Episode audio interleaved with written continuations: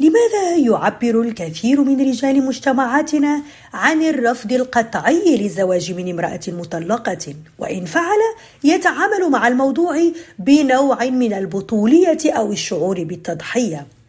ولماذا ترفض الأمهات في الكثير من الحالات زواج أبنائهن من نساء مطلقات، وخاصة إذا كانت المطلقة أماً؟ شهادات كثيرة من قلب الواقع، لكن أيضا مشاهد من أفلام ومسلسلات تترجم هذا الرفض المسبق للارتباط بامرأة مطلقة، سواء من طرف العريس المحتمل أو من طرف أسرته.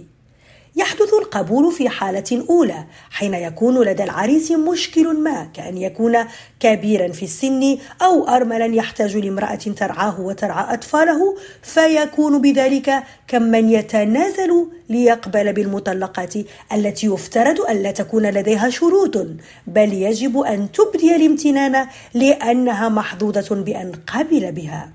ويحدث القبول في حالة ثانية حين تستطيع العروس أن تثبت ميزات استثنائية تجعل القبول بها ممكنا رغم كونها مطلقة وأما المسكينة.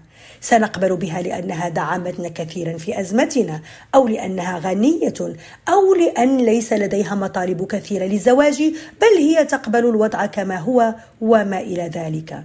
في نفس الوقت فمحيط المرأة المطلقة الأم من نفسها يعبر عن الكثير من التحفظ إن قررت الزواج ثانية، وكأن دورها المثالي كأم لا يستقيم إلا إن ضحت بحياتها الخاصة ومشاعرها.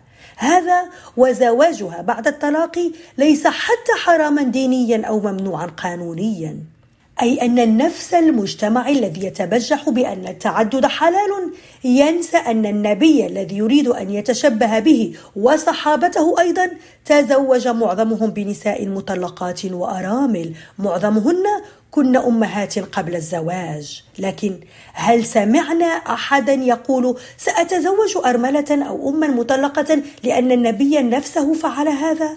أم أنهم يتذكرون هذه المقارنة فقط حين يختارون الزواج بطفلة صغيرة أو الزواج بأكثر من زوجة؟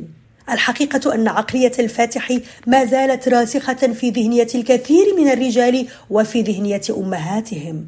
لا يمكن أن تكون زوجته قد أحبت وتزوجت رجلا قبله، حتى لو كان ذلك مقبولا في المنظومة الدينية نفسها التي يهضم بها عددا من حقوقها في الزواج وتقسيم الإرث وفي الحريات الفردية. ألم نقل لكم إنهم يفصلون الدين على المقاس؟ سناء العاجي الحنفي.